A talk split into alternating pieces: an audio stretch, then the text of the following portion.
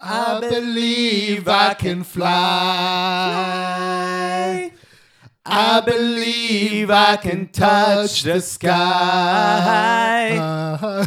I think about it every night and day. Spread my wings and fly away. I believe I can soar. Da-da-da-da-da-da, Open door. I believe I can fly.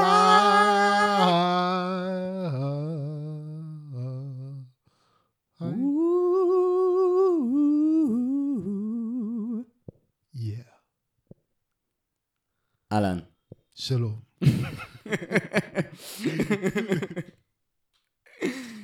אמ, זה היה לזכרו של אה, הר קלי.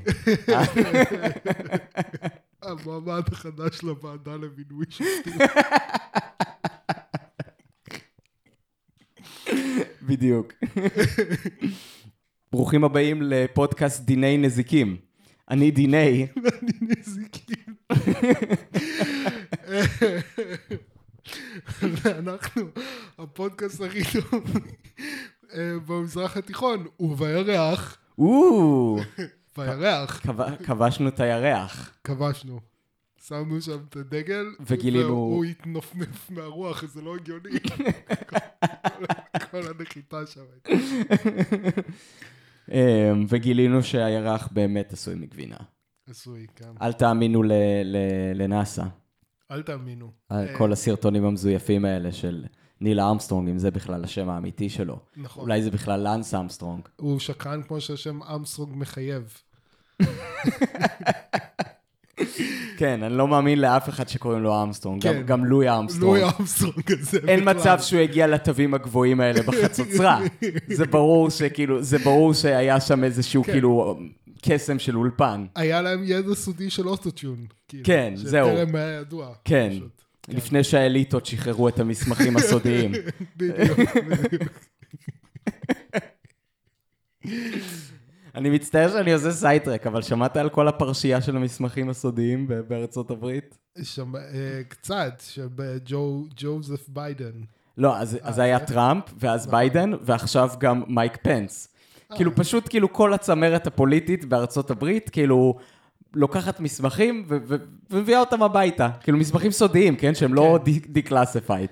כן, אבל זה, זה כאילו, זה פשוט משהו שעושים. כן, זהו, אה, זה קצת מה שחשדתי שקרה עם טראמפ. כאילו. כן. אבל כן.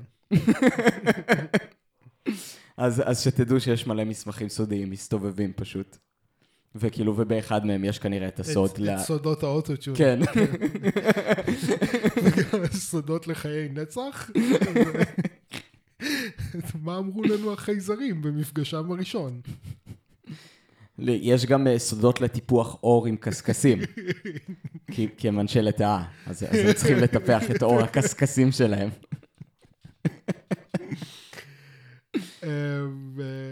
אה, אפרופו אנשי לטאה, מה הנושא הפודקאסט היום? אמ, אז היום, אה, בהמלצתך, כן, אנחנו מדברים על אה, אום כולתום, הזמרת המצריה הנודעת. הזמרת השחקנית והלא אימא הכוסית. כי לא היו לה צאצאים. לא היה לה צאצאים. כן. היא הקדישה את עצמה לאומנות באופן... ולנאסר. נאסר? לנאסר. מי זה? נאצר, כאילו. אה, כן? כן. היא הייתה, היא הייתה זמרת המהפכה. אה, כן. כאילו, טוב, נדבר על זה, אבל כאילו, כן, יש לה סיפור מאוד מעניין בהיסטוריה, כאילו, ה- חיי השזורים ב- בהיסטוריה של מצרים המודרנית, נגיד זאת כך. כן. אני כאילו מצרי מצד, אה, מצד אבי, מהמם. אמ, אז כאילו, אני, יש לי, כאילו, אני מרגיש שיש לי קשר כאילו די עמוק עם, ה, עם המוזיקה הזאת, אבל מה, מה הוביל אדם כמוך, אה, אשכנזי מן היישוב, להמליץ לנו על, אה, על אום כולתום? אז אה, פשוט האסוציאטיביות, אבל אבל זה, זה פשוט, יש, זה שיר של אום כולתום שאני מאוד אוהב. בעיקרון הייתי, בימים שהייתי נוהג, הייתי מקשיב לו הרבה תוך כדי נהיגה. Mm, זה היה השיר נהיגה שלי. זה שיר טוב לאוטו. כן. וזהו, זה שיר שאני פשוט מאוד אוהב, זו מוזיקה שאני מאוד אוהב. ואמרתי, אם כבר עשינו, אה, עשינו פודקאסט על מוזיקה מצרית, אה, בוא, בוא נצלול עוד קצת לתוך המוזיקה המצרית. אה, מגניב. אז כאילו, אום כולתום יש לה תפקיד מאוד מעניין במוזיקה המצרית. היא בעצם מסמלת, כאילו, איך שאני רואה אותה, היא קצת כמו באך. מהבחינה שכאילו, המוזיקה שהיא מבצעת, זאת כאילו, זאת בעצם מוזיקה דקדנטית, מיושנת, אה, שלא מייצגת באמת את התקופה, אבל היא הביאה אותה לשיאים שלא נראו לפני כן. זה מדהים, כי זה סוג של בדיוק מה שרציתי להגיד. אז אה, כן, אני ממש מסכים, כן. אפשר בקלות להבין שיש כאן איזשהו משהו שהוא באמת סוג של דקדנטי, או רומנטי, הייתי אומר. כן, כאילו, כן. כמו, כאילו, כן, אז היא, היא באמת מייצגת כאילו את הבאמת סוף של, ה, של ה, כאילו מוזיקה אה, ערבית מסורתית באיזשהו אופן, כאילו, כן. את ההתחלה של המוזיקה הערבית הפופ, כאילו, באיזשהו אופן גם, כאילו. נכון. צריך להבין, כאילו, את המוזיקה שלה כנטועה בתוך תרבות די אה, עתיקה אה, של מוזיקה אסלאמית. כן. אה, מוזיקה אסלאמית, דתית, שזה כאילו. מוזיקה אסלאמית שזה סוג של פרדוקס. כן. למה? אה, כי... כאילו, זהו, תסביר למאזיננו. זהו, אז לכבוד הפודקאסט גם קראתי בוויקיפדיה קצת על הדברים האלה, אז Mm. כאילו, מה, מה, ש, מה שמעניין ש, שגיליתי זה ששירת המואזין והסוג של הרסיטציה של הקוראן, שיש לו מנגינה, כן. זה בשום פנים ואופן לא נחשב מוזיקה. כן. אני אה, מבין למה אתה מתכוון. כן. לא, כאילו, זה פשוט כאילו רשמית, זה לא נחשב מוזיקה. כן, כאילו. כן, ברור. אמ, ויש, יש כאילו, יש, היחס, היחס של, אז כאילו באיזשהו אופן אין דבר כזה מוזיקה דתית אסלאמית בעצם, והיחס הוא בכלל אם מותר לעשות מוזיקה בתוך האומה האסלאמית הוא, אמ, מאוד קונטסטד. כן. שדרך אגב, לדעתי זה מגיע, אם, אם, אה, אה, זה מגיע מהיוונים עוד. Mm. נראה לי נכון, יש את היצירה הזאת של אנדריסן, דר שטאט, כן. שזה מבוסס על כתביו של אפלטון או אריסטו, אני מצטער, אני מתבלבל קצת. אני גם לא זוכר, כן. אבל אחד מהם, שכותב בעצם נגד, אה, גם נגד, כאילו, נגד המוזיקה בתור דבר שמשחית את המדינה או משהו כזה. כן. כאילו, אז, ה- כאילו, כרגיל, הם- המוסלמים אה, נטועים עמוק בתוך אה, המסורת הפילוסופיה היוונית. כאילו, נכון. אמ, ותמיד תמיד בתוך החברה המוסלמית יש בעצם מחלוקת לגבי מה התפקיד של מוזיקה, ושהצד הכי קיצוני זה לאסור על מוזיקה בכלל, כן, כאילו. אמ, שזה בכלל כאילו עמדה מעניינת. כן. אמ, יש, אתה יודע, האם קיימות כאילו חברות מוסלמיות מודרניות שבהן קיים כאילו איסור גורף על, על מוזיקה? אני לא יודע, זה כאילו, זה נשמע לא סביר, כאילו זה נשמע כמו, לי זה נשמע כמו עמדה שהיא אך ורק תיאורטית, כן, שאי אפשר ליישם אותה, כאילו, Mm. במציאות, כאילו. כן. אבל, אה, ו, ו, ועובדה שיש דבר כזה מוזיקה מוסלמית מסורתית, כאילו אי אפשר, אי אפשר, כאילו, יש מסורת של מוזיקה. כאילו. בדיוק, זה דבר שהוא לא נתון למחלוקת, כאילו, זו, זו עובדה, כאילו. כן. אמ, עכשיו, אולי לקשר את זה לפרק הקודם-קודם, שדיברנו על ג'ון קייג', כן, אתה אמרת כאילו בעצם אין דבר כזה, כאילו, מוזיקה אסלאמית, כאילו הם לא תופסים את זה כמוזיקה.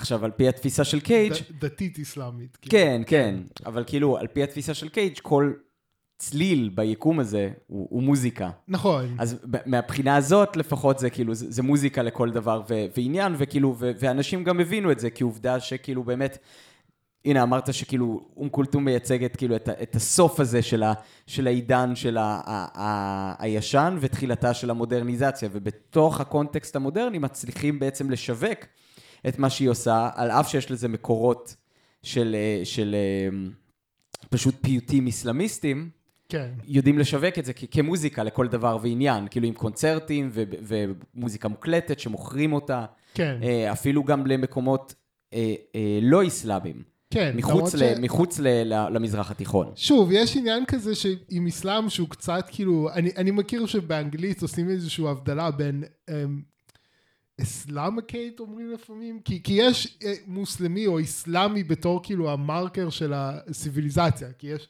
כן. סיביליזציה אסלאמית ויש, אז בתוך זה יש האומנות של הסיביליזציה האסלאמית והפילוסופיה של הסיביליזציה האסלאמית והמוזיקה של הסיביליזציה האסלאמית, אבל זה לאו דווקא מוזיקה, אומנות ופילוסופיה מוסלמית פר סי, נגיד, כן. כאילו, הרמב"ם, אתה גם יכול להגיד שהוא כאילו פילוסוף אסלאמי, כלומר, הוא פילוסוף ששייך לסיביליזציה האסלאמית באיזשהו כן. אופן.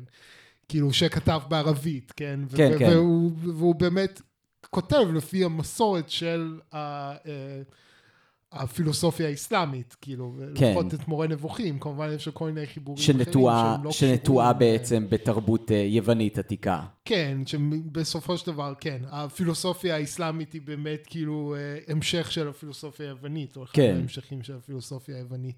אז יש את העניין הזה, אז במובן הזה יש נגיד מוזיקה אסלאמית דתית, נגיד בבית כנסת, כאילו, לצורך העניין. כן, כאילו, כן. כאילו, מוזיקה זה אסלאמית כאילו- דתית בבית כנסת, זה בדיוק, משפט כאילו, יפה. ליהודים יש מוזיקה דתית. כן, כאילו. כן, כן. ו- וזה כמובן כאילו שמוזיקה של יהודים בתוך, ה- בתוך העולם האסלאמי שייכת ל- ל- לתרבות האסלאמית מבחינת אסלאם בתור סיביליזציה ולא מתח, מבחינת אסלאם בתור דת. Mm. כאילו. וגם, דרך אגב, לנוצרים יש גם מוזיקה אסלאמית דתית. כן, כן, כאילו, כי שוב, לנוצרים יש מוזיקה דתית. כן. אמ, אבל מוסלמים בתור דת, אז אין להם מוזיקה דתית, כי גם את המוזיקה הדתית שיש להם, הם לא מחשיבים למוזיקה. כן, כן, שזה עמדה מעניינת. כן. אבל זה כאילו, אתה יודע, זה כזה, אתה יודע, אם זה, אם זה הולך כמו ברווז ונראה כמו ברווז, אז זה ברווז, כאילו, אתה מבין, אם זה נשמע כמו מוזיקה ומתנהג כמו מוזיקה ומתפקד כמו מוזיקה, גם מבחינת כאילו, אה, כחוויה חברתית, שאנשים באים ושרים ביחד, וכאילו, ו- ו- ונעים ביחד באותו, באותו הקצב, וזה מחבר אותם, כאילו, כמו שמוזיקה מחברת אנשים, כאילו, בכל העולם. אז... זה, אתה יכול להגיד, זאת לא מוזיקה, וזה מתפקד כ, כמוזיקה. כאילו, אני מבין רעיונית שהם לא רואים בזה מוזיקה. כן. אבל כאילו, אבל כן, בפועל. זה, זה כן. יש, יש דרך אגב דבר מעניין גם, אם כבר מדברים על, אה, כאילו, על מוזיקה והעולם האסלאמי, כן. ויש, רציתי, אה, יש איזה ביט שלואי סי-קיי עושה, שהוא מדבר על סמים. Mm, והוא אומר, אני אף פעם לא עושה סמים, אף פעם, אף פעם, לא מתקרב לזה, לא עושה סמים. כן, וזה כי כשאני עושה סמים, אז זה ממש טוב. כן. אני לא רוצה שיהיה לי בעיה של סמים לא טובים. ולכן אני אף פעם לא עושה סמים. חוץ ממתי שאני עושה. כן, בדיוק. הרעיון מאחורי זה זה שהוא רוצה לשמור את החוויה של הסמים, שזה תמיד יהיה משהו ממש טוב, כאילו. כן, אומר, לא, כאילו יש אנשים שלפעמים יש להם את החוויה של איך היה הסמים שלך היום, לא היו כל כך טובים. אז כן. יש שם איזשהו משהו עם, עם המסורת הס- הסופית, המסורת המיסטית Mm, של, ה, של האסלאם, שהם משתמשים במוזיקה לצרכים מיסטיים. Mm, כאילו כדי, כדי באמת אה, ל, ל, סוג, סוג של להגיע למצבי תודעה אחרים וכאילו כן. להתחבר אה, לאל באיזשהו אופן ישיר כאילו ואז אז יש, יש איזשהו אלמנט של ה... אסור לעשות מוזיקה בשום פנים ואופן שהוא כמו במערכון של, של לואי סי קיי שהם כן, רוצים כן. לשמור את המוזיקה דווקא לדבר המיסטי המאוד מאוד מקודש הזה. יש איזה איזשהו, איזשהו מידה, אה, לא אוסרים על מוזיקה כי מזלזלים בה, אלא להפך. mm, כאילו, בגלל העוצמה ובגלל החוזק ובגלל באמת אולי הקדושה המאוד מאוד גבוהה של מוזיקה, זה כאילו רוצים לשמור את זה רק באמת לזה המיסטי. נגיד. כן, ובאמת במוזיקה שהיא, שהיא מבצעת, יש את האלמנט המיסטי הזה. כאילו, אולי למי שבכלל לא, לא מכיר, מדובר כאילו, רוב המוזיקה שלה זה פשוט שירים ממש ארוכים, כאילו, אי- אפשר באמת לקרוא לזה שיר במובן כאילו המודרני מערבי, זה למעשה כאילו יצירות אה, מוזיקליות אה, פיוטיות, כן, נקרא לזה ככה, לליטורגיות אפילו באיזשהו מובן. כן. אמ, לא, אני- ש- ליטורגיות אני לא חושב, כי הנושא הוא חילוני, כאילו, והוא גם לא במסגרת... אז, של- אז, אז אני רוצה לערער על זה. זה. הנושא הוא לא באמת חילוני, כי ה, ה, ה, כאילו אפשר אפילו לדבר ממש על השיר שאנחנו, כן, אה, על, על אלף לילה ולילה, שיש שם כאילו שורה מאוד ברורה, כאילו השיר הוא שיר אהבה. כן, כאילו זה, זה, זה, זה ברור לכל מי ששומע אותו, זה שיר אה, אהבה, אבל יש שם כאילו, אחד מהשיאים, זה כאילו, זה, אתה יודע, זה כאילו, זה שיר מאוד ארוך, זה, זה אה, למעלה מ-40 דקות בביצוע מלא, יש גם ביצועים אה, יותר ארוכים. ראיתי שאיך קוראים לזה, הביצוע הראשון לדוגמה של אה, אינטה עומרי, שזה השיר הכי אה, מפורסם. שלה, ארך שעתיים. כן. שדרך אגב, אה, השיר הזה שאנחנו עושים, אלף לילה ולילה, אני לא יודע להגיד את זה בערבית, סורי. זה השיר השני הכי פופולרי שלה, אחרי כן. אינטה עומרי. כאילו, כולם מכירים את אינטה עומרי. זה ברור. כאילו, אחד מהשירים הכי מפורסמים בעולם, בטח שבחלק שלנו של העולם. אבל כן. אה, אלף לילה ולילה זה בעצם השיר השני הכי פופולרי שלה. נכון. כן. אז שם באחד מהשיאים שלו, היא, היא אומרת, אללה מחבה, כן. נכון? God is love. מהמם. אה, והיא ממשיכה כמובן אה, על הר מחבה ועל נור מחבה, כאילו, אה, הטוב הוא אהבה והאור כן. הוא אהבה, שהאור כמובן מגיע מאללה, והטוב גם מגיע מאללה. וכאילו, אז אני חושב שזה, כאילו, לקרוא לזה שיר חילוני, זה בין לבין, זה, זה, זה, לא, זה לא בינארי שחור לבן, זה, זאת לא מוזיקה שהיא לחלוטין חילונית, אבל זאת גם לא... אתה מבין? אבל זאת גם לא מוזיקה של... זה לא הלחנה של כתבי קודש, כן? כן, תראה, זה שזה מכיל רעיונות אסלאמיים זה כאילו אה, לגמרי, אה, אה, אה, כאילו לגמרי מצופה. כן. אמ, אבל אני, אני הייתי אומר פשוט כי, כאילו שמה שמגדיר, זה לא, מה שמגדיר עם מוזיקה דתית או חילונית זה לא התוכן, אוקיי. אלא הקונטקסט.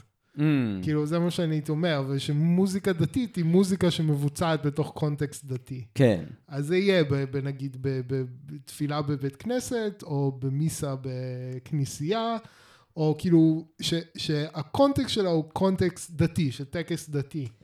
ושזה מבחינתי נחשב מוזיקה דתית, ואז כאילו, ואז התוכן כאילו, אוקיי, זה שלתוכן יש, ש- שלשיר יש תוכן דתי, אז זה בסדר, אבל כאילו כן. זה כמו, כאילו, לא יודע מה, שיר של... אה, לא יודע, אה, שרית חדד, אה, שמע, שמע ישראל, ישראל אלוקיי, נתת כן. לי את חיי, נתת לי הכל. זה, זה לא שיר דתי, כאילו. זה שיר חילוני שיש לו, שיש לו כאילו תוכן שהוא גם תוכן סוג של אז, אמוני. אז אני כן רוצה כאילו אולי לדון בשאלה הזאת, כי אני לא מדבר כאן על תוכן אמוני, אני כן חושב שהקונטקסט גם הוא קונטקסט של... יש בו אלמנטים דתיים, כי כאילו, דיברת באמת שהסופים השתמשו במוזיקה באופן מיסטי. אתה רואה הופעות שלה בווידאו, כן, ואתה רואה איך הקהל התייחס לכל החוויה הזאת, והקהל התייחס לזה בתור חוויה מיסטית. אתה רואה שאנשים מרחבי העולם פשוט ממש עלו לרגל כן. להופעות שלה, והם ישבו, ואתה רואה תמונות של אנשים, וגם בווידאו, אתה רואה איך הם מסתכלים עליה.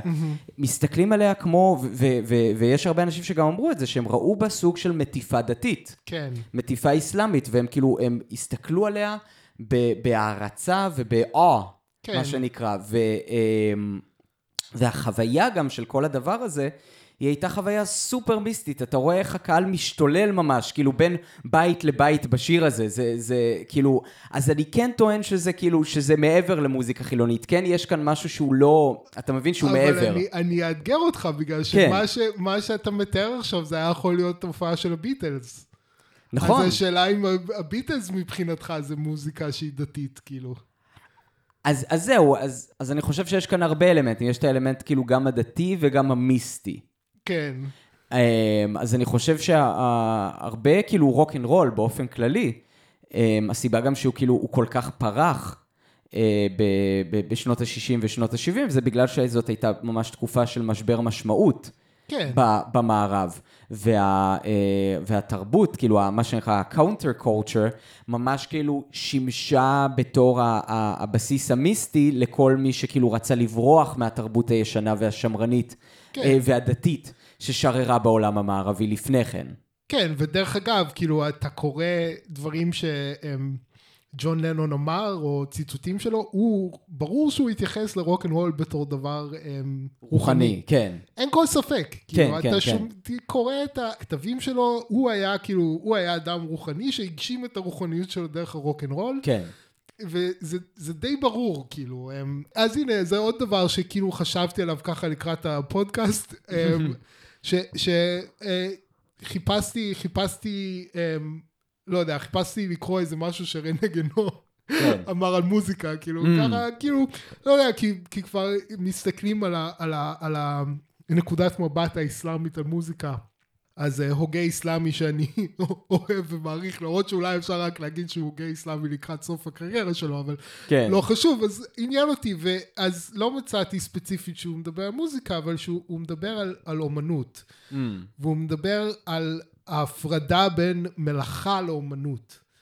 והוא אומר ש, שבימי הביניים ארס, כאילו זה דבר ששמעתי גם ממקומות אחרים, כן, ארס, כאילו שזה אומר אומנות, כן. אז, אז זה היה מתייחס למלאכה ולאומנות ב- ב- ב- באופן שווה, ודרך Mm. אגב, שזה מין גישה שאנחנו רואים עד יפן, ביפן, עד יפן המודרנית, פחות כן. או יותר, כאילו שאומנות ומלאכה היו דברים בלתי נפרדים, כאילו ש, שנגיד לעשות את הכדרות הזאת, היפהפייה, זה היה, זה היה סוג של מלאכה, זה היה מלאכה שהיא גם אומנות. כן, כן, כן. ואומנות היא מלאכה, ושההפרדה, שתמיד כאילו אומנות הייתה לצרכים פרקטיים, בוא נגיד, או ל- ל- לשמש תפקיד שהוא מעבר לרק, נגיד, להיות חפץ נוי, כאילו, כן. בימי הביניים, ובעצם ההפרדה הזאת היא בין משהו שהוא רק לצורך להיות, נגיד, חפץ נוי, או שהוא לא משמש שום תפקיד שהוא מעבר למשהו שאתה מתבונן בו, אז זה מאוד שייך למודרנה. ואני חושב שזה מעניין לחשוב על מוזיקה בהקשר הזה. כי מוזיקה זה באמת אומנות שלא יכול להיות לה שום שימוש פרקטי, כאילו, באיזשהו אופן. כאילו, אלא, אלא באמת בתוך הקונטקסט שהוא קונטקסט דתי.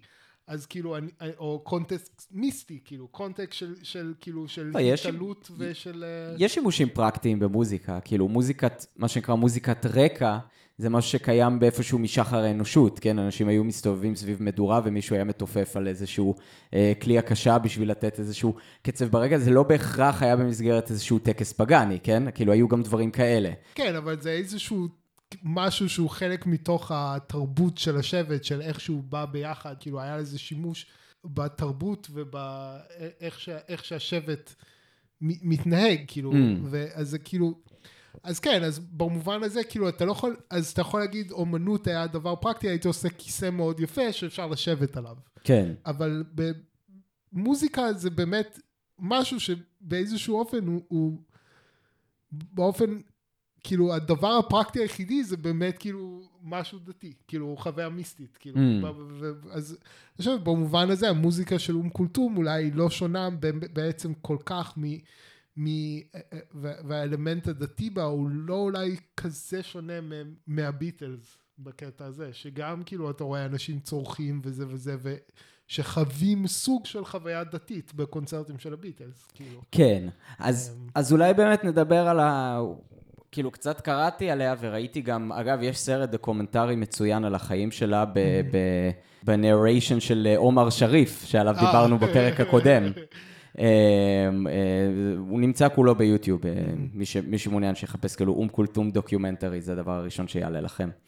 אה, היא נולדה ב-1898, כאילו ממש בסוף המאה ה-19, כן, והיא מתה בשנת 75. כן, כלומר, היא בעצם ראתה כאילו את רוב תהפוכת, תהפוכות המאה, המאה ה-20. כן.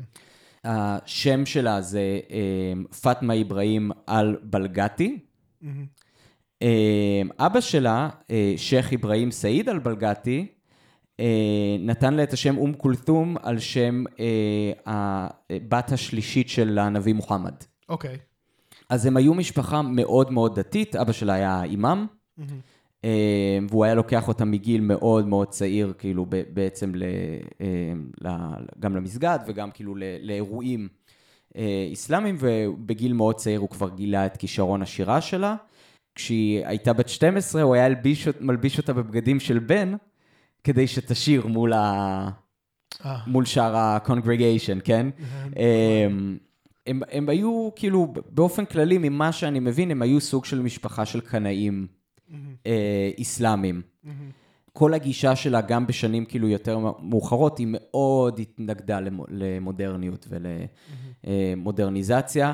היא סירבה ממש כאילו עד הסוף, שכאילו לדוגמה של הנגנים שלה היו תווים. אה, גם כשכאילו היו מנגנים יצירות של אה, מלחינים אה, אה, מצרים אחרים, שכתבו מוזיקה הרבה פעמים מאוד מורכבת, שדווקא כן תווים היו מאוד אה, משרתים אותה, אבל היא אמרה, לא, אני רוצה שאתם תלמדו את המוזיקה בעל פה, ותנגנו אותה מולי, שכאילו ננהל, ננהל שיחות של אה, בני אדם. יש אה, עיתונאי אחד ב- בסרט שהוא, שהוא מדבר על זה שהוא ראיין אותה, אז הוא הביא אה, רשם קול. בטייפ בשביל להקליט את, ה, את השיחה ביניהם, והיא אמרה לו מה זה, והוא אמר כאילו זה בשביל שכאילו כל מילה שאת אומרת, שאני אוכל אחר כך כאילו אה, ל- ל- לרשום את זה. והיא אומרת לא, לא צריך את זה, אני לא מדברת למתכת, אני מדברת לבן אדם.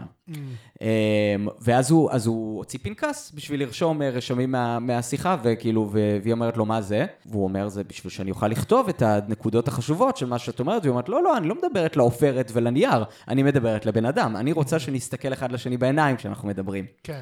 אז זה כאילו גישה מאוד קנאית ומאוד כאילו אנטי-מודרנית באיזשהו מובן, כן? כן, אבל, וגם שבעצם דורשת אמון מאוד גבוה. נכון, העניין עם הפנקס זה שאחר כך היא, היא אומרת, לא אמרתי את זה, הוא אומר, כן אמרתי את זה, ואז יש פנקס שמכריע. אבל בעצם כשהיא אומרת, אל תכתוב עם הפנקס, היא בעצם נותנת בו אמון. זאת אומרת, זה, ה- זה ה... נכון. כאילו... כן, זה מילה שלו מול מילה שלה, מילה שלה, וכן. ובעצם היא סוג של אומרת, אני מאמינה בך ש- שתייצג אותי נכון. נכון, לא, אני לא צריכה את הפנקס, כאילו. כן, או, או ש, שהיא מאמינה בזה שיש יש שם מסגרת פרשנית דומה מספיק, כדי שהם לא יצטרכו אחר כך לריב על המילים המדויקות. כן, כן, זה, זה בהחלט, אה, נכון, זה גישה בעצם מאוד, אפשר להגיד, אנטי-מודרנית, כאילו. נכון, אמ, ש, שזה מעניין בהקשר הזה, כי אפשר להגיד שבאיזשהו אופן, אום כולתום הייתה גם, עשתה מודרניזציה במוזיקה אה, ערבית, כי בעצם נכון. היא הראשונות ששרו לרדיו. נגיד, נכון. כאילו. זהו, אז, אז אנחנו עכשיו מגיעים לזה, באמת שכאילו בהיותה כבר בת אה, 20, התחילה, אה, הייתה אה, מהפכה כנגד הכובש הבריטי, מהמם, שכשלה, אה, אבל מי שלקח חלק מאוד חשוב ב- במהפכה הזאת היו אה, נשים. מהמם. ונשים התחילו להשתלב בעצם גם ב, ב, ב, בחברה ובשוק העבודה. אה, וזה בעצם היה ההתחלה של, ה, של הקריירה שלה, וזה הוביל כמובן, כאילו עם, עם אה, זה שנכנס הרדיו בעקבות כמובן הקולוניאליזם הבריטי כן. למצרים, היא בעצם התחילה לשיר את, ה, את המוזיקה שלה, אה, המאוד כאילו נטועה בתרבות האסלאמית ובתרבות המצרית, שבעצם כולם יוכלו אה, לשמוע אותה. כן. וזה באמת, כאילו, כמו שאתה אומר, זה היה בעצם איזשהו שינוי פאזה במוזיקה הזאת, כי כאילו נכון. מצד אחד, אתה אוהב לדבר על, איך קוראים לו, על אה, מרשל אה, מקלואן. כן. אז באמת, כאילו, המוזיקה עצמה אותה מוזיקה, אבל המדיום פתאום הוא אחר. כן. והשינוי הזה במדיום בעצם יצר איזשהו משהו חסר תקדים, שכאילו, שזמרת של, אה, של מוזיקה מסורתית אה, ערבית-אסלאמית, יכולה בעצם לקבל תעודה בתור אותה הזמרת, ולא כאילו, זה לא שהשיר עצמו או הפיוט עצמו הוא המפורסם, זה הזמרת והביצוע הספציפי שלה. כן. שזה בדרך כלל הרבה פעמים גם הולך נגד אה, מה שנקרא מוזיקה דתית, כי במוזיקה דתית כן. זה כאילו, זה פיוט ששייך להמונים, שרים אותו ביחד, יש כן. אולי איזשהו זמר שמוביל את התפילה, כן. או את, ה, או את השירה ההמונית, אבל זה לא פתאום סובב סביבו, וכאן פתאום נהיה, אה, יש פתאום כאילו איזשהו פוקר פוינט, כאילו כן. איזושהי נקודה שאליה אפשר לרכז את תשומת הלב. כן.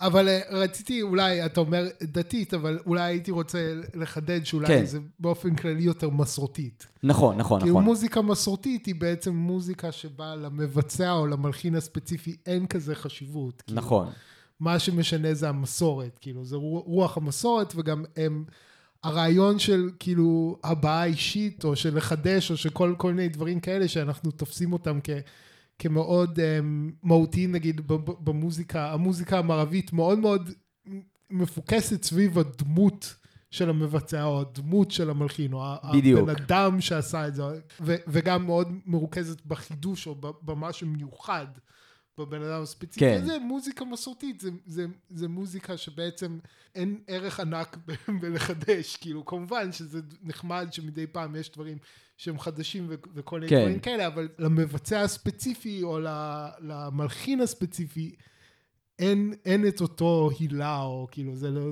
לא סביב זה אה, סובב ה... זאת אומרת, מוזיקה מסורתית היא הרבה פעמים, היא שייכת למסורת באיזשהו כן. אופן, ופחות לבני אדם ספציפיים שיוצרים. אותה, בדיוק. כאילו. זהו, גם, גם כאילו, אמרת שאין טעם לחדש, אני לא בטוח בזה, כאילו, אני חושב שזה סוג של תורה שבעל פה, ומה שקורה בתורה שבעל פה, היא מתחדשת, כאילו, יש שם איזושהי אבולוציה טבעית כן. שקורית, זה לא שכאילו, זה, זה, בדיוק, זה לא קשור אבל ל, לא- לנקודה אחת, לאדם אחד ספציפי שאמר, אה, מהרגע הזה אנחנו שרים את זה בצורה כזאת, ואז כולם עושים את אבל זה. גם אין, זה לא שאין בזה ערך בחידוש, זה פשוט שכאילו, אין לזה את אותו, כאילו, אתה יודע, כאילו, למה בטהובן מלחין כזה גדול? כי הוא חידש והמציא דברים חדשים. נכון, נכון, נכון. אין לזה את אותו, כאילו, אה, לחדש זה כאילו המטרה של להיות אומן. נכון. ודרך אגב, כאילו, גם במסורת המערבית, כאילו, עם כל זה שכאילו יש איזשהו מין דגש גדול על חידוש, הרבה מהמלחינים הכי גדולים והכי טובים לא חידשו כלום, כאילו. כן. כאילו, באך ומוצרט למשל, כאילו, הם לא היו חדשנים בכלל, כאילו, ו... כן. אה, מוצרט, כאילו, טוב, אפשר לה- להתווכח על זה. אני כן חושב כן. שיש כאילו כל מיני רעיונות, לא יודע אם חדשניים, אבל אקספרימנטליים. ב- ב- בהרבה מהמוזיקה שלו, בעיקר המאוחרת, שכאילו כן אפשר לטעון שכאילו שהוא זרע שם זרעים לכל מיני דברים שמגיעים בהמשך בעולם של, ה- של המוזיקה המערבית. כן, אבל אני, אני חושב בא- באופן כללי שאתה חושב, כאילו, למה, למה המוזיקה של מוצרט כל כך גדולה וטובה? זה לא כי היא חדשנית. כן, כן, ברור. זה פשוט כי הוא כתב את המוזיקה של התקופה שלו בצורה הכי טובה שאפשר, כאילו, באיכות גבוהה יותר מכל מי ש... מישהו אחר שעשה את זה. כאילו. כן. אמ, בטהובן היה חדשן, והיה מקורי, והיה זה, וכל מיני דברים כאלה, וגם באך לא חידש כלום, כאילו, הוא בעצם, ההפך, הוא הסוגר של התקופה שלו, כאילו. כן. אמ, ו- וכתב ב- בסגנון שהיה מאוד לא אופנתי. נכון. בתקופה שלו, כאילו. כן, כן. וגם כאילו מלחין גדול, אה, אז גם, גם, גם במערב, לאו דווקא כאילו אתה חייב להיות מלחין חדשן כדי להיות מלחין גדול, אבל יש יותר איזשהו אה, עניין כזה שהחידוש בפני עצמו הוא דבר טוב, כאילו. כן. זהו, אז אולי בהקשר של החדשנות, כאילו, מה, ש, מה שחדש אצל אום כולתום זה לא, לא בהכרח המוזיקה עצמה, למרות שהיא עבדה עם הרבה מלחינים מודרניים שכן, אה, שכן עסקו ב, ב, בניסיונות לחדשנות מוזיקלית בהשפעות, בהשפעה מערבית, אבל החדשנות הגדולה של אום כולתום זה באמת המדיום. המדיום. כן. וגם מה שאתה אמרת נראה לי ש, שמעניין כאילו על, ה, על, ה, על ההשתתפות של נשים בתנועה המהפכנית כן. נגד הבריטים, אז גם כאן בחידוש של המוזיקה הערבית, נשים היו גם איזשהו אום כולתום ופיירוז נגיד, היו מה, מהדמויות הבולטות האלה של נכון. את המוזיקה המסורתית הערבית לרדיו, כאילו. כן, נכון. אה, אז זה גם, זה גם איזושהי נקודה מעניינת. אמ, אני חשבתי כאילו בהקשר הזה שמשהו שפתחנו איתו את הזה, של לדבר קצת על ה, אולי ה, על האופי הדקדנטי, זה מרגיש קצת מעליב, כאילו, על אף שזה לא לא נכון, כן. אבל כאילו, אבל אולי רומנטי, כאילו, אה, זה, Mm. זה היה יותר נכון, אז כאילו, חשבתי, יש, יש אה, תיאוריה, אה, תיאוריה שמנתחת מוזיקה מערבית דווקא, כן. שלמדתי אותה לראשונה מאימי, שהייתי, שהייתי ילד אה, אה, אה, רך בימים. אה, דרך אגב, אימא שלי מתלהבת כל פעם שאני מזכיר אותה בפודקאסט הזה, דש לאימא. אה, אה, והתיאוריה, התיאוריה המוזיקלית הזאת היא עושה סוג של הכללה של התקופה הקלאסית והתקופה הרומנטית. Mm, ורואה את התקופות במוזיקה המערבית כאלטרציה בין תקופות קלאסיות לתקופות רומנטיות. אז נגיד... אה, אני מכיר את הניתוח הזה, כן, כן. אז כאילו ההמשך של זה הוא נגיד שאתה אומר, אוקיי, הרנסאנס הוא תקופה קלאסית, ואז הברוק הוא תקופה רומנטית, אמ, ואז מוזיקה מודרנית, לא יודע, יכול להיות שיש... אה, אני לא, לא רוצה להיכנס לזה, אבל כנראה שגם שם אתה יכול לעשות אה, איזה שהן חלוקות. ויש איזשהו משהו בטבע של החלוקות כאלה, שהרבה פעמים הוא גם... הם, הוא עובד בזעיר אנפין, כאילו, כן. אפילו אתה נכנס לתוך התקופה הקלאסית, אז גם שם היה לך תקופה קלאסית ותקופה רומנטית. נגיד, כאילו, כן, כן. um, התקופה הגלנטית לעומת הסטרומון דרנג או משהו כזה, כאילו, בדיוק. נגיד, כאילו, לצורך העניין. אז מה, מה שבאמת מאפיין, כאילו, תקופה קלאסית, שזה כאילו, זה התקופה...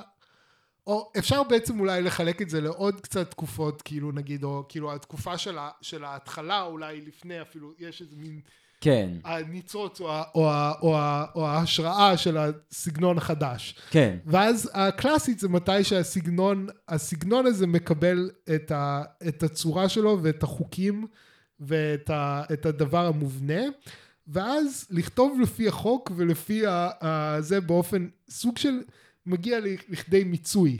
נכון. ואז מתחילים לשחק עם החוקים האלה. נכון. ולמתוח אותם ו, אה, ולשנות ולראות, ו, ובעצם גם יש איזשהו, אה, אני חושב גם מעבר מהרוח לחוק, נגיד משהו כזה. ש, כן. שהתקופה המאוחרת יותר לוקחת את החוק בתור ההשראה, ולא את הרוח, נכון. כאילו משהו כזה, כאילו, ש, כן. כאילו, ש... הייתי אומר כאילו, אפשר לחלק את זה אולי באופן פחות אנכרוניסטי, במקום לזה, לקרוא לזה קלאסי ורומנטי, אפשר לדבר על הגרעין שמוביל לרעיון.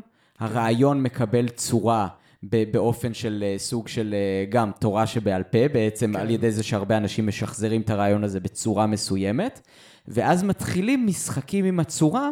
עד שהצורה מתפרקת לחלוטין. כן, עכשיו, איפה אתה רואה את הדוגמה הכי טובה לזה בעת המודרנית? כן. מימים. כן, נכון, נכון, ובעצם אתה, אתה, אתה רואה את זה כי, בגלל שזה גם נורא מהיר. כאילו, הדבר הזה קורה תוך שבועיים או משהו כזה, כאילו, לא, אה, בערך, כאילו. כן, כן. הרבה מימים, הי- כאילו. היום, כן, היום יש לך מימים שכבר נולדים ומתים באותו היום. כאילו, כן. העולם כאילו נהיה סופר מהיר מהבחינה אז הזאת. אתה יכול, כן, אתה יכול לראות את המחזור הזה ממש במימים. וגם, יש איזשהו שלב שבו גם יש איזשהו חוק, כאילו, במוזיקה יש איזו תיאוריה, כאילו, כן. יש איזשהו חוק.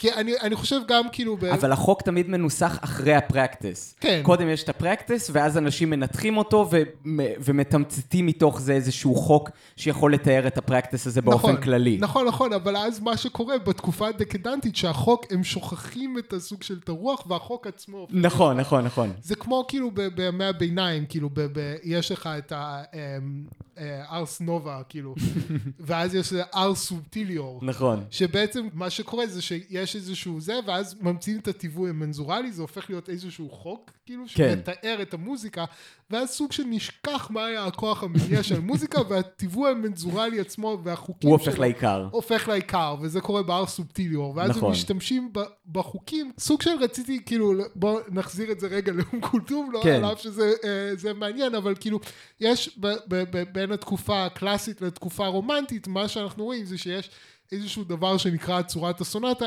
בתקופה הקלאסית לא קראו לזה ככה או חשבו על זה נכון. ככה necessarily, אבל יש איזושהי צורה של פרק ראשון של יצירה גדולה נגיד, צורת הסונטה אנחנו קוראים לזה.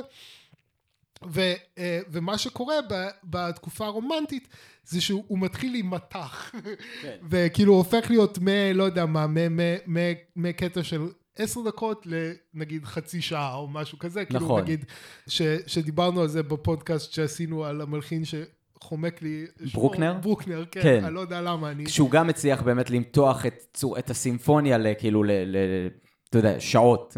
כן, אז כן. אנחנו רואים כאילו הצורה, הצורה שנוצר בקלאסי נמתחת אה, ונהיית אה, גדולה ו, ופתאום כאילו מ- ממשהו קצר זה כאילו הופך להיות מאוד אלאבורט ומאוד נכון. אה, זה ו, וגם כאילו ממשהו שהוא המבנה מאוד חשוב בו הופך למשהו כן. שההבעה האישית והזה מאוד חשוב ואני חושב עכשיו אני לא מכיר את המוזיקה הערבית באותו אופן כן. אבל יש משהו באמת בעניין הזה, אז, אז זה באמת היה השאלה ששאלתי עצמי, שיר של 40 דקות, זה באמת שיר אחד? והתשובה היא כן, כן. זה באמת שיר אחד, כאילו מבחינת הטקסט, זה שיר אחד. כן, כן. Um, ואז לוקחים שיר אחד בטקסט ומותחים אותו על גבי 40 דקות. נכון. אז כאילו ברור שיש כאן איזשהו סוג של מין צורה רומנטית. כאילו זה Mm. כמו כאילו הרחבה של הסימפוניה, ו- ומה שקורה בעצם, אם מסתכלים על זה קצת, טיפה עשיתי איזה ניתוח מבני לא מאוד מעמיק, אבל כאילו יש, יש תמיד כאילו, אמ, אה, קבוצות של שתי שורות.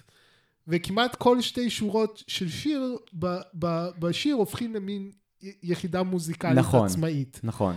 אז כל שתי שורות בשיר הופך ליחידה מוזיקלית עצמאית, ובין לבין יש לך מין, קודם כל יש לך הקדמה מוזיקלית של שמונה דקות, זה, זה כמו, כאילו, זה כמו אוברטורה לאופרה, כאילו, ברמה הזאת, וזה ממש נשמע ככה, כי זה כזה סוג של מציג את הנושאים כן. של ה...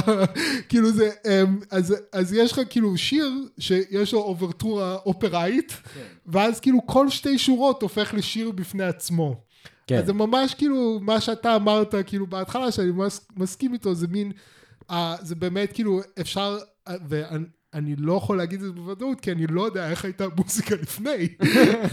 אבל כביכול אם אנחנו רק מסתכלים על החלון הזה הספציפי בזמן אז זה נראה כאילו שמה שאנחנו מסתכלים עליו הוא צורה רומנטית. Mm, אמ, ושמרחיבה, שלוקחת את, ה, את הצורה ומרחיבה אותו, ושמה איזשהו דגש על הבעה אישית, כאילו, כן. שגם מרגישים את זה מאוד, ב, ההבעה של, של אום כולתום היא כל כך רגשית והיא כל כך, כן, כאילו אחד מהדברים שבאמת כאילו כל כך יפים זה הכנות, באמת, כן. הכנות המאוד אה, כאילו חסרת פשרות אפשר להגיד, כן. של אום כולתום, כן. בשירה כאילו.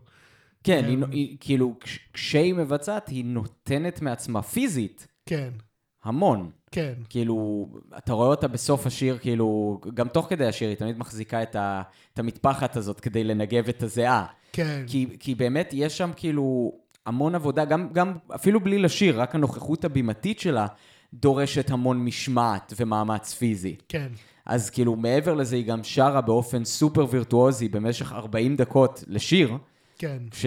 ובהופעות הרבה פעמים היא הייתה עושה, אתה יודע, שניים, שלושה, ארבעה שירים, כאילו, זה, זה, זה הופעה של שעות. כן, והיא הייתה פשוט נותנת מעצמה כל כך הרבה, זה, זה מטורף, כן, היא- כאילו, זה, בגלל זה אני אומר, יש כאן גם, אני כן רואה בזה איזשהו אלמנט של כאילו איזושהי קנאות דתית. כן, ש, שזה כאילו, שהיא, שהיא רואה בזה כמשהו שהיא לא עושה רק בשביל עצמה, היא רואה את הערך החברתי והדתי כן. בכינוס הזה של האנשים שהם באים לשמוע אותה שרה את השירים האלה. אז אולי אני הייתי אומר רוחני, כי כאילו דתי כן. זה מרגיש לי כזה, כאילו שזה צריך להיות קשור למוסדות של הדת באיזשהו אופן. כן, כאילו. כן, אני מבין. רוחני, כאילו, אפשר להגיד, או כן. רוחני, מסורתי, אני יודע, כאילו, כן. מבחינת אולי הרקע, כאילו, מה שנקרא, אתה אומר, היא עושה את הרומנטי, מה היה הקלאסי? אז זהו, אז- אז אני לא יודע, זה ממש ניחוש מבחינתי, אבל כן. זה רק לא, מלהסתכל אז- בזה. אז כאילו. אתה צודק, כאילו, היא, היא, זה, זה המשך של מסורת, ובאמת, כאילו, כשאתה שומע, לא יודע, כאילו, אם ממש לתת את המקור של זה, כאילו, כשאתה שומע, נגיד, את המואזין. בדרך כלל זה כמה דקות, זה לא, זה לא עכשיו שעה. למרות כן. שיש כאילו מואזינים, אני מתאר לעצמי שבמכה נגיד, ב, ב, ב, ב, ב, בחגים הגדולים, כאילו המואזין נותן שם איזושהי עבודה של כמה שעות. אה, מביאים איזשהו מואזין וירטואוז, כן? אז אתה אומר שההשראות שלהם הן השראות חוץ מוזיקליות. כן, בדיוק. כי המואזין כידוע זה לא מוזיקה. בדיוק. אמ, אז היא למדה אצל אה, סייד דרוויש, אוקיי, מלחין אה, מצרי, הוא נחשב בעצם לאבי המוזיקה המצרית המודרנית. והוא הלחין את אה, בילאדי בילאדי, המנון אוקיי. מצרים. אה, מגניב. אז, אה, ו- ואתה שומע את המוזיקה שלו, השירים שלו באמת כאילו, בילאדי בילאדי זה קצת יוצא מן הכלל, כי זה באמת שיר מאוד פשטני, ומאוד קצר גם, אבל גם לא היו יצירות כאילו יותר, אה, יותר ארוכות, אבל באמת לא בסדרי גודל האלה של החבר'ה שבאו אה, אחריו ולמדו אצלו. שזה לא רק אום כולתום, זה גם מוחמד עבדולוהב, שהלחין את השיר המפורסם של האינטה עומרי, ועבד איתה בעוד הרבה שיתופי פעולה אחרים. הייתי רוצה אולי כאילו, יש לי כאן אה, איזשהו כאילו ניתוח של השיר, אוקיי. אבל כאילו לפני מצוין. שנגיע לניתוח, כן הייתי רוצה אולי להיכנס, להמשיך עוד טיפה ברקע שלה, כי זה אוקיי. כאילו, כי זה מאוד מעניין לראות איך שזה שזור כאילו ב, בהיסטוריה המצרית המודרנית. אז uh, היא uh, הייתה תומכת פומבית במהפכה. רוב המצרים ש, שתמכו במהפכה בעצם ראו במלך, הם ראו בו בעצם נציג של הקולוניה הבריטית, הם לא ראו בו מלך מצרים שכאילו ש, ש, שמייצג את העם המצרי. מהמם. אבל היא גם בתור זמרת מצליחה ומפורסמת, כאילו המהפכה הייתה רק בשנת 52. מהמם. לפני זה היו לה 20 שנה של קריירה מאוד מצליחה, והיא גם שרה מול המלך. כן. עכשיו, על, על אף שהיא הביעה אה, התנגדות פומבית בעצם לשלטון כן. שלו, וכשהגיעה המהפכה ונאסר אה, עלה לשלטון, אה, הרבה פונדמנטליסטים אה, תומכי נאסר אמרו כאילו צריך להכניס אותה לכלא. ונאסר אמר לה, תגידו, אתם מטורפים? אתם רוצים שהעם כאילו אה, יעזוב אותנו? אנחנו צריכים את אום כולתום. כן, נכון, נכון. אמ, והוא הוא בעצם הפך אותה לסוג של אה, חלק מה... כאילו מהתעמולה המדינתית כמעט. כן, כאילו, מהתרבות המצרית המתחדשת, בדיוק, כן. בדיוק, כן, כן, כן. לזהות הלאומית של המצרים בתור מצרים, כאילו. נכון, וזה היה הדדי, כן? זה לא שכאילו היה כאן איזושהי נצלנות כאילו בין, בין הצדדים, כאילו הם באמת, כאילו, ה, ה, כאילו ה, מה שנקרא, העם המצרי היה כאילו העריץ אותה ו, כן. ו, וראה בה סמל של התרבות שלהם, והיא גם ראתה באיזשהו מקום את האחריות הזאת. אז אחרי מלחמת ששת הימים, לדוגמה, היא עשתה טור מטורף בכל המזרח התיכון, ובאירופה היא הגיעה לפריז, ושם היא נתנה את ההופעה. לא, היה, לא הייתה שום הופעה שהכניסה כל כך הרבה כסף בפריז. וכל ההכנסות האלה הלכו ישירות לצבא המצרי, למאמצים המלחמתיים.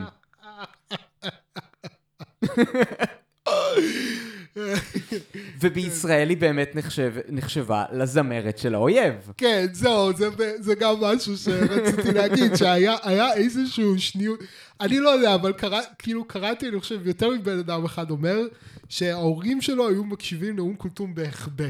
כן, כאילו, הם, אה, שכאילו היה הערצה מאוד גדולה לאום כולתום בארץ, אבל זה היה דבר מוצנע, כי הייתה זמרת של האויב. כן. כאילו, ממש, כאילו. ואז עם השלום במצרים, זה כאילו פתאום היה נחשב יותר כאילו לג'יט. נכון. להקשיב לאום כולתום, אבל כאילו, אז ה- אנשים, כאילו, בגלל שהיא באמת זמרת, כאילו, היא זמרת מצריה ומייצגת את איזושהי לאומיות וגאווה לאומית מצרית, אבל היא אהודה וכאילו, ומפורסמת ומייצגת כאילו תרבות ערבית באופן כללי, כאילו, נכון.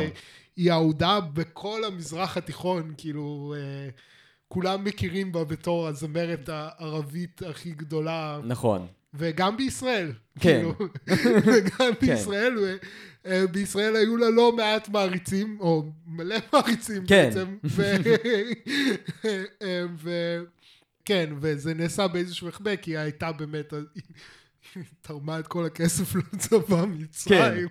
אז אה, כן, אפשר להבין את השניות שם. כן, זה, אה, וזה, וזה עד היום. גם אתה זוכר שאנחנו טיילנו ברחובות אה, נצרת. כן. אה, ועברנו ליד איזשהו בית קפה, ומתוכו התנגנו, כאילו, התנגנה המוזיקה של אה, אום כולתום. כן. כן, ו- ודרך אגב, כאילו, דיברנו, דיב... אני בעיקר דיברתי, אבל בפרק הקודם, עד, על, כ- עד כמה, כאילו, המוזיקה של מוחמד רמדאן מזכירה לי מוזיקה ישראלית. כן, וסיבה ענקית לזה, זה שהם שואבים מאותם מקורות השראה, בין היתר, שזה כן. אום כולתום. כן. כאילו, אום כולתום היה לה השפעה ענקית על המוזיקה הישראלית, וכאילו, כמות, נגיד, כמות השירים הישראלים ש, שמצטטים את אינטה עומרי, אינטה עומרי, כן, כן. כן, כאילו, היא ענקית, כאילו, ובעצם הרבה מהזמרים, זמרים, מלחינים, מוזיקאים ב- בישראל, גדלו על אום כולתום בדיוק כמו שגדלו עליה במצרים. נכון. אה, אבל אתה יודע, בפרק הקודם טענתי שכאילו צריך, יש לעמוד על ההבדלים. כן. אה, ושמעתי את השיר שהמלצת לשמוע, את פאוץ'. אה, אה, אה, אה, ואני טוען שעדיין קיים פער. כן. כי, כי פאוץ', כאילו, כששמעתי אותו, כאילו, אני גם אישית לא ממש אהבתי את השיר, הוא לא היה מעניין מדי מבחינה מוזיקלית, אבל לא כן. ניכנס לזה, כאילו, ה- החוויה שלי זה שפאוץ' הרגיש לי כמו משהו מאוד אוריינטליסטי, שהוא אה. מסתכל כזה על, ה, על, ה, על התרבות הערבית בתור איזשהו כאילו משהו רומנטי של החוץ, של אני לא חלק מזה, זה משהו מבחוץ שנותן לי את ההשראה, ולא משהו שהוא חלק ממני, בתור מישהו שחי במזרח התיכון. ז, זאת הייתה כן. ההרגשה שלי כששמעתי את זה, וכשאני שומע את, את אה, מוחמד רמדאן לעומת זאת, זה מרגיש שהתרבות הערבית והתרבות ה, אה, של המוזיקה הערבית של המזרח התיכון היא חלק מהזהות שלו. ו, ו, ואני כן מרגיש שזה משפיע על האופן שבו אני תופס את המוזיקה, וגם פשוט על האופן שבו בו היא מופקת. כי כן, אני, אני שומע הבדלים משמעותיים בהפקה. זה שמצטטים מוזיקה ערבית לא הופך את המוזיקה, אתה מבין. ל- ל- לערבית, ל- אבל... כן, אבל אני, אני, אני הייתי אומר שכאילו, יש הרבה מאוד זמרים בישראל, המון, שהמוזיקה הערבית היא לא פחות המורשת התרבותית שלהם. אין מאשר- ספק, אין ספק. מאשר מוחמד רמדאן. Uh, אני חושב באיזשהו אופן, uh, לא, כאילו, יכול להיות שיר ספציפי, כאילו, של נועה קיריל, כן, בסדר, כן. כאילו, נועה קיריל היא גם רומניה, אני כן. לא כזה חושב שזה כזה משנה, באמת, כאילו, באיזשהו אופן. כי כאילו, כולנו באיזשהו אופן גד- גדלים במזרח התיכון, ו- כן, גם אשכנזים וגם אה, גם ספרדים, כאילו יש, כמובן ספרדים זה שונה, זה, כאילו זה תרבות שזה שפת האם, אבל כאילו גם נכון. אני שאני אשכנזי, כאילו היחס שלי לתרבות ערבית הוא לא כמו כאילו של, של אמריקאי, כאילו, Mm. ולהפך כאילו, הרבה פעמים כאילו, לא גרמנים ש... או לא יודע מה, אנשים מהמערב שבאים לארץ, בשבילו כולנו ערבים. כן. כאילו, זה לא באמת, כאילו, עכשיו מתחיל להבחין בין אשכנזים. לא, זה ברור. מה, כאילו. זה ברור. אמ, אז יכול להיות, כאילו, שוב, ספציפית, כאילו, השיר של נועה קירל, אבל הייתי, הייתי, הייתי אומר שגם, גם, גם במוזיקה של מוחמד רמדאן, יש אוריינטליזם. תסלח לי, כאילו, אבל... לא, ברור. כאילו, אה, זה קצת כאילו שאלה של, נגיד, הזה עם הרקדניות בטן ב... אה, כן. כאילו, אוקיי, נכון שרקדניות בטן זה חלק מה... מה אה, מהתרבות המצרית, למרות שאני לא בטוח, זה גם כנראה יחס מעניין, כאילו, כן. מה, מה זה בדיוק, אבל כאילו, איך שהוא מציג אותם בקליפ, ללא ספק נראה כמו, כאילו, אתה יודע, נקודת מבט אוריינטליסטית. כאילו. כן, כן. של הנשים הערביות, הרקדניות בטן בתור דבר אוריינטלי, סקסי, אה, זר, כאילו, אה, יש שם כאילו, אתה מבין למה אני מתכוון? אז כאילו, כן. אה, מוחמד רמדאן גם עושה בעצם מוזיקה מערבית, אפשר להגיד. לא, כאילו, זה, זה על זה אין ויכוח, כן? כן. הוא עושה שירי פופ, שוב, הנה, במיוחד שאנחנו משמיע, משווים את זה לאום כולתום, שכאילו כן, המוזיקה שלה, כאילו, זה לא מוזיקה שאתה יכול ל- ל- לעשות לו packaging בתור כאילו שיר רדיו של כאילו של, אה, של שלוש-ארבע דקות, כאילו זה, כן. זה כאילו, זה, זה שירים של, של 40 דקות פלוס. כן, אז, אז ברור שכאילו ש, שמוחמד רמדאן עושה מוזיקה שהיא הרבה יותר מערבית כן, מאום כולתום, ברור. כן. עם זאת, אני פשוט טוען שכאילו ש...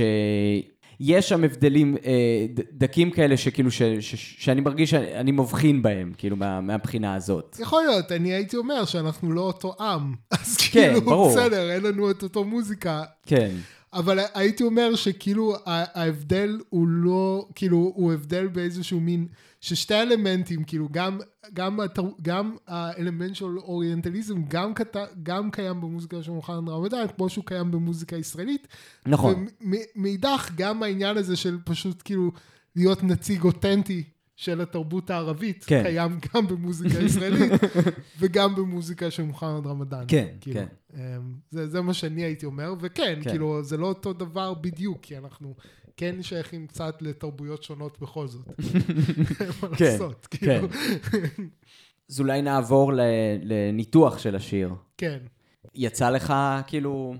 היה לך ניתוח קודם ש, ש, שהצגת, אתה רוצה כאילו אולי להרחיב אה, אותו קצת? לא, זה פשוט מאוד מאוד סכמטי, זה, יש מין מבנה כזה של שתי שורות. הופכים, שתי שורות בשיר הם סוג של יחידה מוזיקלית. והיחידות המוזיקליות האלה הן סוג של עצמאיות באיזשהו אופן, ויש את ה... יש את כל שתי שורות, ואז יש את הרפריין, שזה כאילו, שהוא, שהוא חוזר על עצמו שלוש פעמים בשיר. נכון. שזה האלף לילה ולילה. אם מנתחים את זה דרך הטקסט, כאילו ממש אפשר לראות שם חלוקה לארבעה בתים. מהמם, אז אפשר לעשות, אתה יודע, חלוקה, אה, ניתוח מיקרו וניתוח מקרו. מהמם. נכון, אז במיקרו באמת אתה צודק, כל שתי שורות הופכות לאיזושהי יחידה מוזיקלית, גם בתוך הרפריין עצמו. כן, אבל בניתוח מקרו ממש רואים שבעצם המבנה של זה, אפשר לקרוא לזה כאילו קטע אינסטרומנטלי, בית פזמון. וזה פשוט חוזר על עצמו. אה, ומה שמעניין זה שכששומעים בהקלטה, זאת הקלטה חיה. אני חושב שכל ההקלטות של אום כותום כן. זה מהופעות כן, כן. חיות, היא אף פעם לא נכנסה לאולפן. זה היה הז'אנר. כן. זה היה הז'אנר שלה, כן. כאילו, כן. שכאילו השירים, ההקלטות, הם, ההופעות האלה הן הופעות מיועדות לרדיו, כאילו. כן. כאילו, מיועדות להקלטה ברדיו. נכון. אמ, שזה נחמד. כן, אבל היא תמיד הייתה מבצעת מול קהל, זה לא שהיא הייתה כן. יושבת בסטודיו ריק, כי כמו שהיא אמרה, אני לא שרה למתכת, כן, אני כן. שרה לאנשים. כן, נכון, ובאמת כאילו הקהל זה ממש נחמד, כאילו, באמת תורם לחוויה שלך של להאזין למוזיקה. כאילו. כן. זהו, והקהל מודע למבנה הזה, ובעצם כל פעם אחרי הרפריין הוא בעצם אה, אה, מוחא כפיים. כן. כאילו בעצם הוא מודע לזה שהסתיים חלק אחד, אנחנו נכנסים לחלק הבא. נכון. חלק אינסטרומנטלי חדש, בית חדש, שאחריו מגיע, אה, אחריו מגיע בעצם החזרה, הרפריין, הפזמון, איך, ש, איך שלא כן, תקרא כן. לזה. כן, אפשר לקרוא לזה פזמון, לא יודע למה אמרתי רפואי. אה, יש, אם, אם הזכרנו את, את, את הקהל, אז יש גם את הקטע, יש, יש הקדמה אינסטרומנטלית של שמונה דקות. כן. בעצם הוא מחולק לשתיים. נכון. כי באמצע יש פתאום אנשים מתחילים למחוא כפיים. כן. וכביכול לא ברור, אה, ונראה שזה מתי שאום כולתום עולה לבמה. כן, כן. אז אחרי איזה שש דקות, כאילו, יש, אה, יש איזה מין קצת, הם מושכים תו ארוך, ואנשים מוחאים כפיים, ואנחנו לא רואים את זה, אבל אה, מסתבר שהוא אום כולתום עולה לבמה, כן. ואז אחרי שהוא עולה לבמה יש עוד שתי דקות. של אה, מוזיקה. של ההקדמה כן. האינסטרומנטלית. כן. כן. כן. עכשיו דממה אום כולתום על הבמה. אז השיר הזה הוא אחד השירים היותר מאוחרים שלה. כן. תחשוב שהיא נפטרה ב-1975, ב-1973 היא נתנה את ההופעה האחרונה שלה, והשיר הזה נכתב ב-1969. כן. ארבע שנים לפני מותה בעצם. זה, בעצם, זה ממש כזה, אם, אם דיברנו על, על, כאילו, על המוזיקה שלה בתור כאילו מוזיקה כזה מאוחרת, דקדנטית, זה, זה כזה הסוף של ה... אתה יודע, כמו יצירות מאוחרות של באך כזה. אמ, את המילים כתב אה, מורסי גמיל עזיז. אמ, ש, שהוא כתב עוד הרבה שירים אחרים שהיא אה, שרה, אמ, ואת המוזיקה כתב אה, בלי חמדי, ששניהם הם כאילו אה, היו עובדים ביחד הרבה, גם על שירים שאום כולתום הייתה, הייתה שרה. זה כאילו, זה, זה ממש שיתוף פעולה קבוע, הטריו הזה, של הכותב המילים וה, אה, והמלחין. והוא, אה, והמלחין הזה ספציפית, כאילו, גם כתב המון מוזיקה אחרת שמבצעים גדולים מאותו זמן גם, אה, אה, גם ביצעו. כאילו, כולם, כאילו, אתה יודע, זה כזה ה top של, ה, של המוזיקה המצרית המודרנית של כן. סוף שנות ה-60. מן הסתם. כן. זהו, אז אולי כאילו אפשר לדבר על ה... ממש כאילו על התוכן עצמו, אז דיברנו על הפזמון הזה, על, ה, על הרפריין. כן. שאני מאוד מאוד אוהב אותו. כאילו, גם עשיתי, אה, כאילו, תרגמתי כזה באופן עצמאי את, המ- את המילים, ונעזרתי בחברה שהיא אה, דוברת אה, ערבית, וזה כאילו, פשוט מילים מדהימות. כאילו, הטקסט מטורף, כאילו, הוא... הוא... הוא כאילו מצד אחד הוא סופר מדויק, מרגיש אפילו קצת אה, מדעי, ומצד שני הוא, הוא, הוא סופר אקספרסיבי, אמוציונלי ו- וציורי. כן. אז כמו שאמרנו קודם, זה, זה שיר אהבה, אבל הוא משתמש בהמון דימויים בעצם, של דימויים קוסמיים, של, ה, של, ה, של הלילה והירח והאור והכוכבים. אה, והרפריין מתחיל באמת אה, ב... אה, יאללה מי שפי עיון הלל, שזה יאללה, אה, אנחנו חיים בעין הלילה, או נחיה בעין הלילה, ואז ונקול ללשמס תעלי תעלי, ונגיד לשמש תעלי תעלי, או בואי בואי. כאילו, והשמש פה, כאילו, והאור, כאילו, באופן כן. כללי, הוא מסמל המון דברים, כאילו, כן. אמרנו שזה שיר אהבה, אז כאילו זה מסמל את האהבה, אבל זה מסמל גם את האל, שהוא האהבה. כן. ויש כאן המון תיאורים של אהבה, כאילו באופן מאוד מדויק, מרגיש לי. כאילו, המון תיאורים שגם באים ממקום אישי, אבל גם ממקום של ממש לנסות לתאר את ההרגשה הזאת באופן כזה מאוד כזה פרקטי. וכמה שהשיר נמשך, אתה מבין שהתיאורים האלה הם, הם יותר ויותר נוקשים. האהבה, האהבה, בדיוק כמו האל, היא מתוארת בתור משהו כאילו מאוד אידיאלי ומזוכח, שכאילו כמעט אפילו אין לו איזושהי, אין לו התכנות במציאות. ובגלל זה זה גם אלף לילה ולילה, כי כאילו האהבה שהיא האור. היא לא מגיעה אלינו במשך אלף לילה ולילה. אבל כשהיא מגיעה, היא משהו כאילו כל כך מיוחד וכאילו ו- וטהור, שזה בעצם שווה את ההמתנה הזאת. כאילו, וכאילו באמת גם בפזמון היא, היא חוזרת הרבה פעמים על, על המשפט שם, אה, אלף לילה או לילה. כאילו, אה. אלף לילה ולילה, אלף לילה, היא חוזרת וחוזרת וחוזרת על זה עם וריאציות וכאילו, ועם, ה- ועם המקאמות, נכון, שהיא כאילו כל הזמן משנה את, ה- את התווים ב- בסוג של הסולם הזה ומשחקת מסביב לזה, שזה כאילו, זה באמת, זה, זה משהו מתמשך, וכאילו... זה אולי גם האלמנט ה... ה... אולי, אולי בעייתי להגיד הדתי, אבל הרוחני של זה, כן. של כאילו של החזרתיות, שזה משהו שקורה שוב ושוב ושוב, משהו שכאילו איזשהו מעגל שאי אפשר לצאת ממנו, כי זה טבעו של היקום באיזשהו מקום. כן. מהבחינה הזאת, כאילו, יש שם כאילו המון עומק, כאילו לירי, וגם התרגום המוזיקלי של זה, כאילו, שהוא באמת פנומנלי. אני חושב כאילו בכלל כאילו אני חושב אם אה, יש זמרת שאפשר להגיד עליה שהיא הייתה שרה את אה, ספר הטלפונים אה, וזה היה עדיין יפה אז זה אום כולתום כן. אז אני חושב היא לא צריכה איזה שהם מילים סופר מתוחכמות אתה תיתן לה את המילים הכי פשוטות בעולם והיא תוציא מזה את, ה, את המקסימום כן. אז בכלל כאילו שיש כאילו עומד מאחורי איזה משורר שהוא גם טוב אז כאילו זה זה באמת כאילו אה, כן כן. כאילו ו- ובאמת אתה, אתה באמת כאילו זה אני חושב מה שמאפיין את, ה, את, את השירה שלה זה באמת כאילו לי זה מרגיש כמו כנות חסרת פשרות כן. כאילו היא שמה את עצמה שם במאה אחוז כאילו כן. כל הרגשות הכי כזה עמוקים ונסתרים ולא יודע מה כאילו שלה זה, זה שם. כן. כאילו, ו- ו- וקשים גם. כן, כן, כאילו, כן. כי כשאתה מתאר את האהבה בתור משהו כאילו כל כך נוקשה, כן. זה, זה, זה בעצם, זה הופך את החיים לכאילו, למקום כאילו, למקום נוקשה, כי כאילו כן. האהבה הזאת שהיא האידיאל, זה משהו שמאוד מאוד קשה להגיע אליו. כן. וכאילו, ואתה צריך לעבוד מאוד קשה בשביל זה, או לא לעבוד קשה, ופשוט כאילו לחכות אלף לילה ולילה, כן. עד, עד שזה יגיע. כן, אבל גם כאילו אתה מרגיש את איזשהו מחסור לפעמים בקול שלה, כאילו איזו כמיהה גדולה. כן. שזה גם כאילו, זה גם מותיר אותה מאוד מאוד חשופה, כאילו, אבל, אבל כן, זה באמת כאילו, ה, ה, זה, זה, זה באמת כאילו, כאילו מעבר לטכניקה ולקול הגדול וכל הדברים האלה, כאילו, זה באמת הכנות. חסרת פשרות שהופכת, ה- לדעתי, כאילו, שהופכת את המוזיקה של אום כולתום של כל כך, כאילו, עוצמתית, נגיד, כן. כאילו, אה, אה, האמת שיש תיקון קטן משבוע שעבר. כן. שאמרת שיש שם אה, אה, מקום שהיא חוזרת על אינסאי, רציתי אבל זה לא זה אינסאי, כן. כן, אני יודע, אני זה יודע. איזאי. זה איזאי, אני יודע, אני כן. יודע. רגע, צריך לעשות את הזה של פינת התיקונים. אה, אז כאילו. אתה צריך לשיר את הג'ינגל של פינת כן. התיקונים. פינת התיקונים, התיקונים. אה, זהו, זה היה בדיעבד, לא- כן. לא נעשה את התיקונים שוב. כן, זה כבר תוקן. תוקן, כן. אבל שמתי לב לזה. כן. ואז גם חשבתי, כאילו, איך יכול להיות שהוספתי לשם אה, נון, כאילו, מדמיוני האישי, אה, איסאי ולא, כאילו, אינסאי, כאילו, שמע, אני שמעתי כן. אינסאי, ככה אני שמעתי את זה עוד לפני שהיה את הזה, מו- אה, מוחמד כן, כן. ככה שמעתי את זה תמיד. ואז זה כי, כי הקול שלה מאוד מאונפף גם ככה.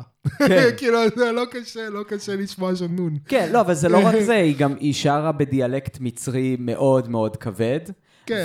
וכאילו כשהקשבתי, הקשבתי כמה פעמים עם המילים, וניסיתי לעקוב עם המילים, עם, ה, עם המוזיקה, והרבה פעמים זה מאוד מאוד קשה.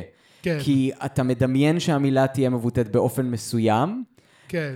ואז היא מבוטאת באופן אחר לחלוטין, כי, כי, זה, כי היא שרה במבטא אה, מצרי כבד. זהו, אני גם ניסיתי לעקוב אחרי המילים בערבית ולשמוע את הזה, וזה היה לי, זה היה באמת קשה מדי. אז מצאתי כזה עם התעתיק. אה, עם התעתיק לאנגלית, כאילו, כן. בדיוק, בדיוק. כן. זה הצלחתי לעקוב. כן, היה לי עוד מחשבונת Mm. קטנה על, אה, על מוזיקה של אום כולתום. רציתי לקשר את זה לאיזה משהו קצת רחוק ומצחיק. כן. וזה למוזיקת הפאנק. Mm, והמשמעות אה, של המילה פאנק זה איזשהו כזה אה, ריח, ריח רע בעצם. כן. אה, ויש כאילו משהו נכון, כאילו תמיד אתה רואה במוזיקת פאנק כזה, הבסיסט על הבמה, אז הוא מרגיש את הפאנק והוא עושה כאילו פרצופים כזה של... אה, שנראה כאילו שהוא מגיב לסירחון. כן. לא, לא יודע אם בהכרח סירחון, אבל ריח מאוד חזק. ריח כן, עז, כן, כמו נגיד גבינה עם עובש או משהו בדיוק, כזה, בדיוק, כן. כאילו מסריח טוב כזה, כן. כן, או זיעה של בן אדם, נכון? כי כן. כאילו, יש, יש הרי את העניין הזה שכאילו מצד אחד זה אז זה מסריח, מצד שני כאילו אתה מפריש פרומונים מסוימים כשאתה מזיע שגורמים כן. למשיכה בין המינים, אז זה כאילו... כן, אז זהו, נכון, נכון. אז לי, לי יש, כשאני שומע את אום כולתום ואת השיר הזה ספציפית, יש רגעים כאלה שאני מרגיש את הפאנק. כן, כן, כן. אני מרגיש את הכאב הנעים הזה, את מה שרוצה לגרום לפרצוף שלך לה- להתעוות ככה, כן. כאילו, שזה, שזה נחמד. כן, והיא באמת מזיעה הרבה על הבמה. בשביל זה היא אוחזת במטפחת. שהפכה ממש כזה לסמל שלה. אה, כן. אה, טוב, מגניב. אה, בא לי עכשיו לעשות רק פרקים על אום כולתום. לא, כי כל, כל שיר שלה אפשר לעשות עליו, כן, כן. אפשר לעשות עליו פרק. אבל נראה לי, אנחנו הולכים להמשיך במוזיקה המצרית. אוקיי, מגניב. אנחנו הולכים לדבר על היריב של אום כולתום, אוקיי. על המודרניסט הגדול, אוקיי. על, אה, על חוזה המוזיקה הערבית המודרנית, אוקיי. סוג של, על אה, מוחמד עבדול והאב. מוחמד עבדול וואב, שגם שיתפו פעולה, אמרת. נכון, אוקיי, נכון. מגניב. הם היו יריבים המון שנים, אבל אז כאילו לעת זקנה הם, אה, הם החלו לשתף פעולה. פרנמיז. פרנמיז, בדיוק. ואנחנו נדבר על שיר שלו בשם מין רייר ליה. אוקיי. אה, וזהו. זה, לד- לדעתי זה יהיה מעניין לעשות את, ה, את ההשוואה הזאת גם. אה, ב, ב, בין המוזיקה שלה למוזיקה שלו, שכאילו הם בעצם באותו ז'אנר, אבל בשני קצוות של אותו הז'אנר. וזה אה, מדהים שהשיר הכי גדול זה בעצם האיחוד בין, השתי, בין שניהם. בין שניהם, כן, כן. ההפכים מתאחדים. כן. טוב. טוב, נתראה שבוע הבא.